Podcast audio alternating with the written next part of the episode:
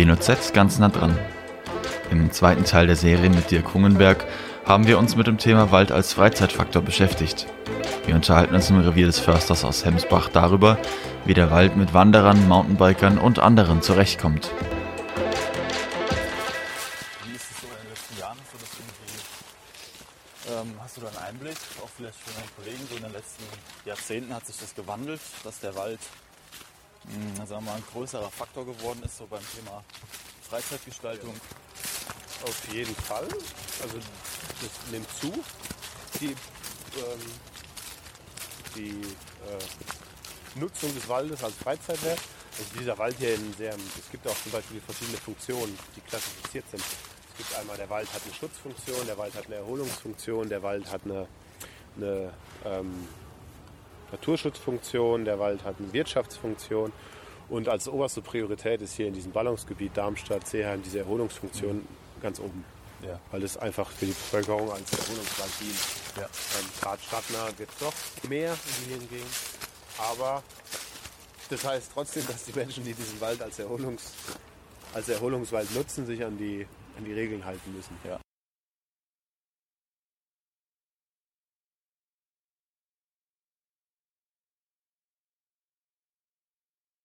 Es sind also immer mehr Menschen im Wald unterwegs. Wenn sich die Wege des Försters mit denen der Waldbesucher kreuzen, passiert das nicht selten bei der Holzernte. Generell, dass zu einer Holzernte, dass diese Schilder ignoriert werden, dass die Menschen sich an Absperrungen nicht wirklich halten. Die denken, da laufe ich immer lang, laufe ich auch heute lang. Was ja auch nicht ganz äh, so einfach ist, weil im Endeffekt ist es ja da, um die Leute zu schützen, dass sie nicht Ja, genau. Und es ist halt auch gefährlich einfach. Und Ja. die, die Leute sehen, wenn ich hier jetzt laufe, klar, am Weg muss man nochmal extra aufpassen, Ja. aber auch im Bestand dürften ja Leute rumlaufen. Ja. Die sehen einen einfach dann manchmal nicht. Das ist halt ganz schön so. Habt ihr das ab und zu, das, das, oder habt ihr das, könnt ihr das öfter beobachten, Ja. dass Leute hier auch durchlaufen? Ja, regelmäßig eigentlich. Also wir stellen die Schilder eigentlich hauptsächlich dessen aus, dass wir vor der Versicherung und vor dem Richter ja. ähm, gesagt haben, wir haben das hingestellt, wir wissen aber, dass sich keiner dran hält. So Okay. ungefähr. Ja. Was, Ähm, was macht ihr da, wenn ihr jemanden seht? Weist ihr die Leute darauf hin nochmal? Ja. Oder? Ja, also man weist die darauf hin. Ja. Ähm, Manchmal ist Einsicht, manchmal nicht. Wie sind da so die Reaktionen? Von bis, oh, von Entschuldigung, habe ich nicht gesehen.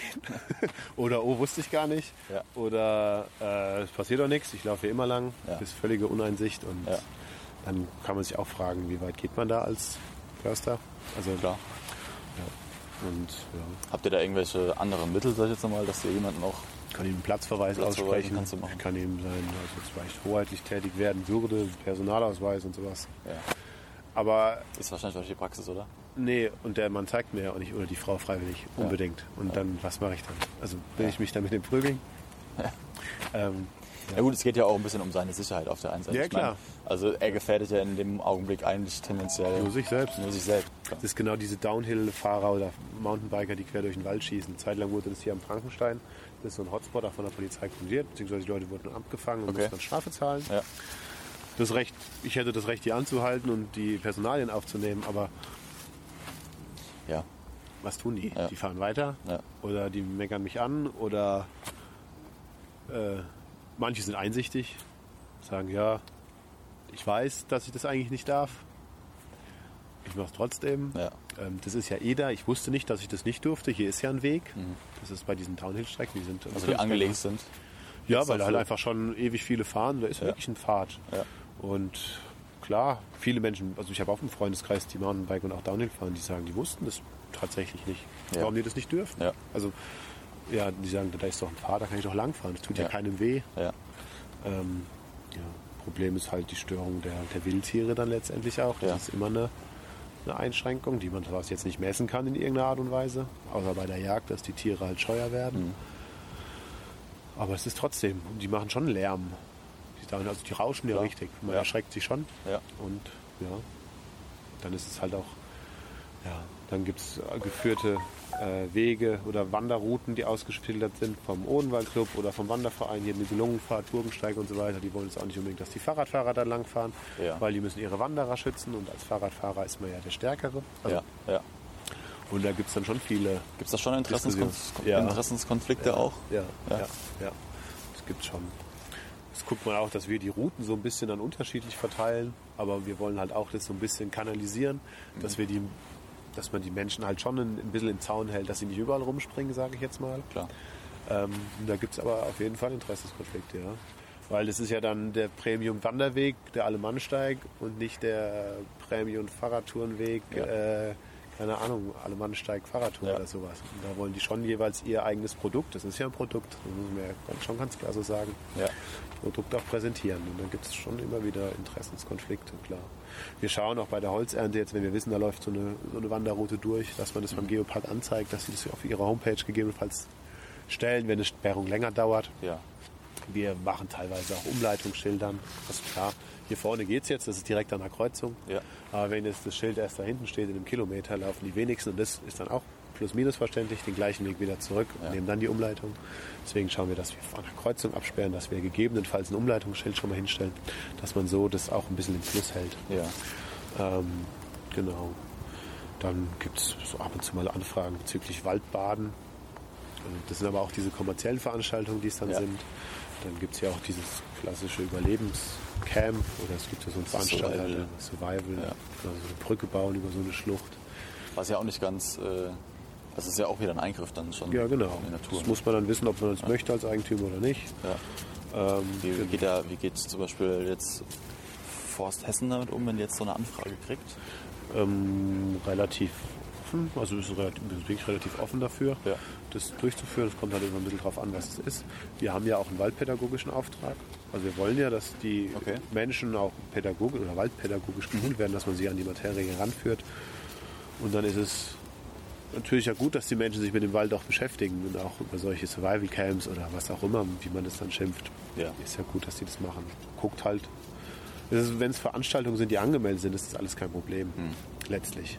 Weil das kann man dann koordinieren und fügen, Steuern. Wo macht- steuern, macht- was macht die's am besten? Aber man schaut trotzdem, dass es halt nicht zu viel wird, weil, die Wald, der Wald halt auch irgendwann mal eine Ruhe braucht. Also Ja. die, der Wald nicht, aber die Vögel, die Tiere und so weiter. Klar. Dass man denen dann auch mal eine Verschnaufspause irgendwo gönnt.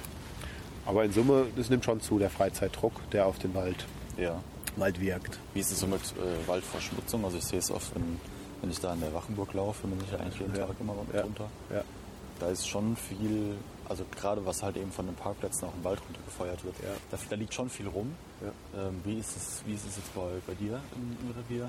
Also hier geht es ist tatsächlich an diesen Parkplätzen oft zum Problem, dass die Leute da ihren Müll abladen.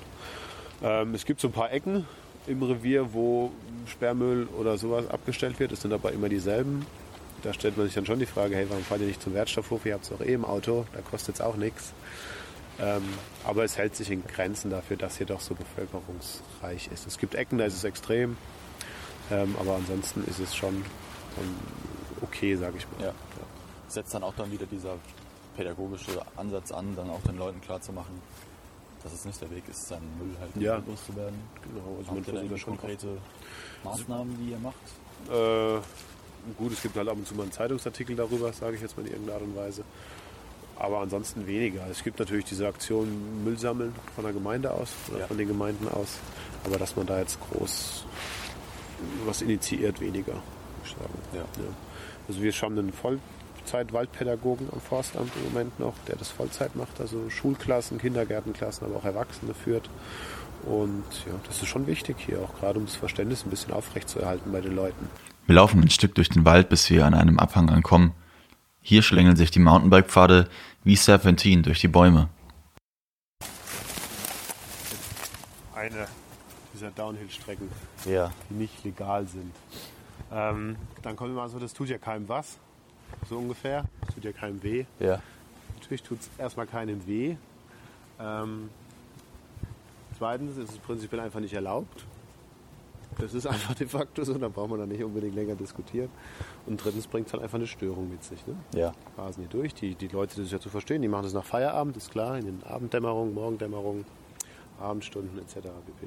Ähm, wenn man sich das Ganze jetzt mal anschaut, ich weiß nicht, wie lang das ist, das ist ein Meter, Meter breit oder Meter 50, wo der Boden auch mit Sicherheit abgerieben ist, verdichtet ist, kaputt ist Ja. etc. pp. Das heißt, hier wächst ja auch erstmal Da nichts wächst mehr. jetzt mit Sicherheit nichts mehr, zumindest momentan nicht. Und wenn man das Ganze dann hochsummiert, ist es schon irgendwann eine Fläche? Ja. die halt nicht mehr Ja. zur Holzproduktion oder für was weiß ich zur Verfügung steht. Ja. Dann kriegt man die Antwort, ja, aber ihr macht das mit euren Rückegassen, ist ja auch nicht viel besser. Dann sagt man darauf, na gut, aber das hat einen Nutzen für die Allgemeinheit irgendwo. Wir stellen das Produkt Holz zur, Welt, äh, zur, zur, zur, Zur Verfügung. zur ja. Verfügung. Ähm, klar. Ähm, Fakt ist, das gibt es hier, das gibt es hier zuhauf. Man kann das auch nicht eindämmen. Ähm, man muss irgendwo damit leben. Problematisch ist, dass es so eine, also der, Eigen, der Grundstückseigentümer, es gibt ja auch äh, offizielle Downhill-Strecken hier Ja. im Bereich. Es gibt ja welche, wo der Eigentümer gesagt hat, okay, wir Ja. bieten hier eine an. Es findet sich ein Verein, der die Verkehrssicherung dann auch da übernimmt, etc. pp. Aber es ist, ja gut, dann hat man eine Strecke, wenn man die zehnmal gefahren ist, ist das langweilig, Mhm. dann mache ich eine neue.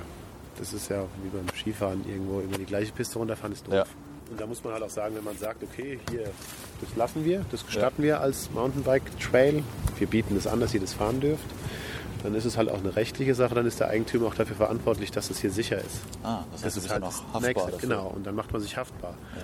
Und da wäre jeder eigentlich blöd zu sagen, das machen wir. Ja. Weil dann ist da eine Kontrolle.